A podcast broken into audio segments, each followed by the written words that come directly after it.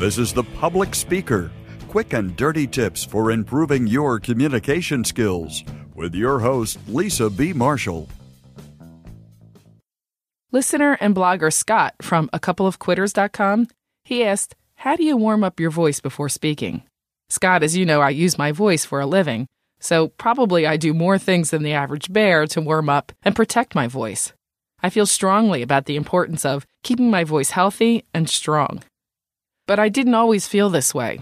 I used to say, I don't need to do anything special. I could just talk, right? I say the words, the sound comes out.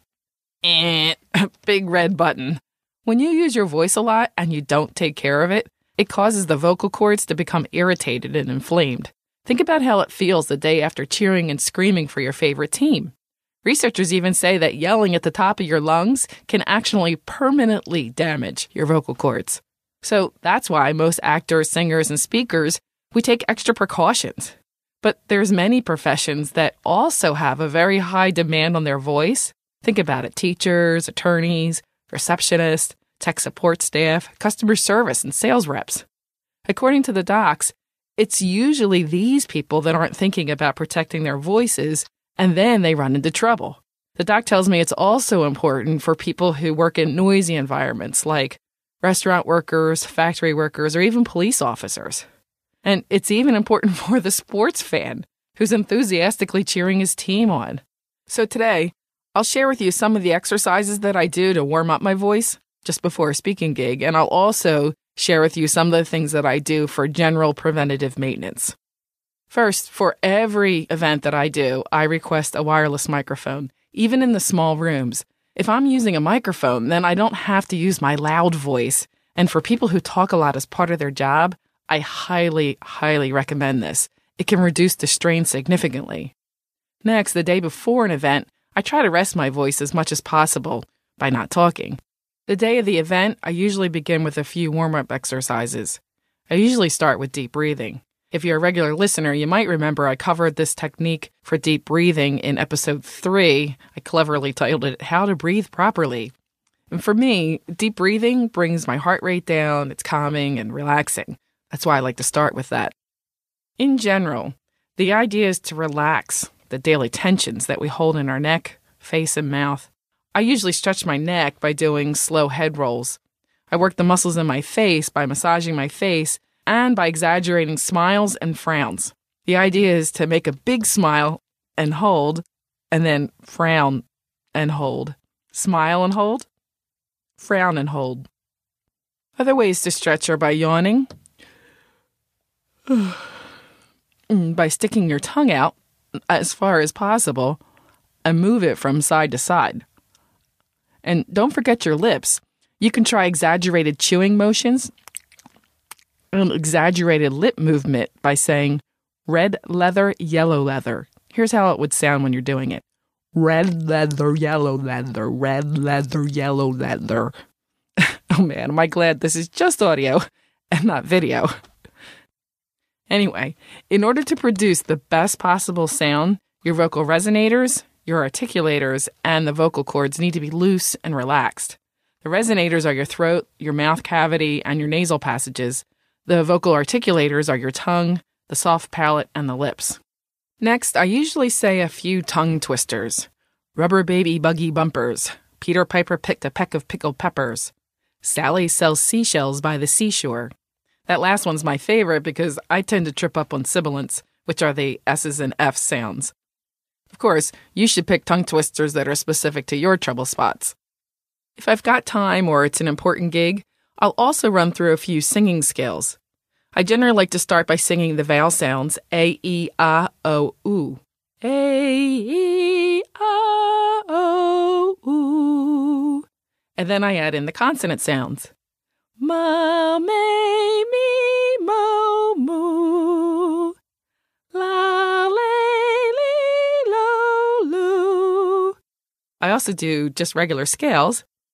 Do, re, mi, fa, so, la, ti, do, do, ti, la, so, fa, mi, re, do. And so on up the scale.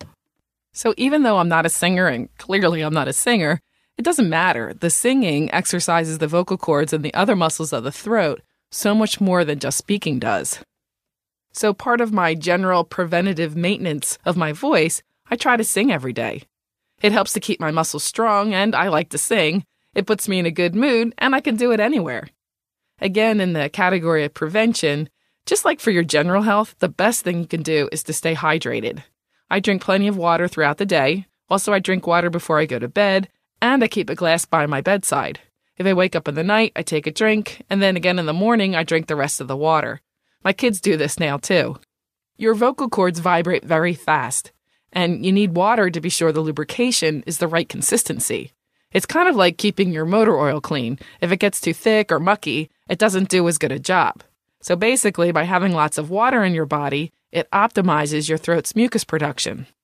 And by the way, some of you may have heard that you should avoid milk because it stimulates mucus production. However, According to recent research, there's no proven correlation between drinking milk and excess mucus production. It turns out it only feels that way because there is a slight temporary thickening of the saliva after drinking milk. So if you like to drink milk, go for it, but maybe not just before you're speaking. In addition to water, I enjoy drinking tea. In fact, I'm drinking it right now. Hot tea is very soothing, and I mostly drink decaffeinated tea because the caffeine causes dehydration. Some people like to use throat coat tea, which is an herbal blend that purports to support throat health. Of course, both water and tea are ways to internally hydrate yourself, but you can also externally hydrate your vocal cords. I sometimes take a shower or just turn the shower on so I can breathe in the steam. Some people use a personal steamer. You could also just run hot water and put a towel over your head and breathe in the steam. For similar hydrating reasons, some people like to regularly use a humidifier. In fact, we keep our house humidified, and one time the humidifier broke, and I noticed it immediately because of the way my mouth and throat felt.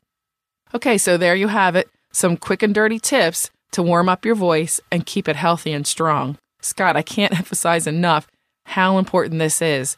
These tips aren't just for performers or other professionals that put a stress and a strain on their voice. It's important for all of us to be able to communicate with a healthy and strong voice. This is Lisa B. Marshall passionate about communication, your success is my business. Let me know in the comments what you do to protect your voice. I mentioned three weeks ago that I selected Brandon Wilsey's idea to make a few short, fun, and free videos that can be used by public speaking teachers from middle school through the university level. I'm looking for sponsorship of the project, and I'm hoping you might want to help. If you'd like to be part of the content team, script editors, film crew, production crew, or anybody really that wants to be involved with the project, please let me know. I have heard from a few people. I just need a couple more volunteers and we'll be ready to go. To learn how you can contribute to the project, please send me an email. Thanks. For additional resources and sneak peeks at new stuff, join the Public Speaker fan page or join my newsletter. If you'd like to connect with me, feel free to join my networks on LinkedIn or Twitter. All the links are in the show notes. If you have questions about how to communicate better at work, leave a voicemail at 206 350 7970 or email publicspeaker at quickanddirtytips.com. Sign up for Lisa's newsletter or get information about speeches and workshops by visiting lisabmarshall.com. You can find a transcript of this show and links to connect with Lisa at publicspeaker.quickanddirtytips.com.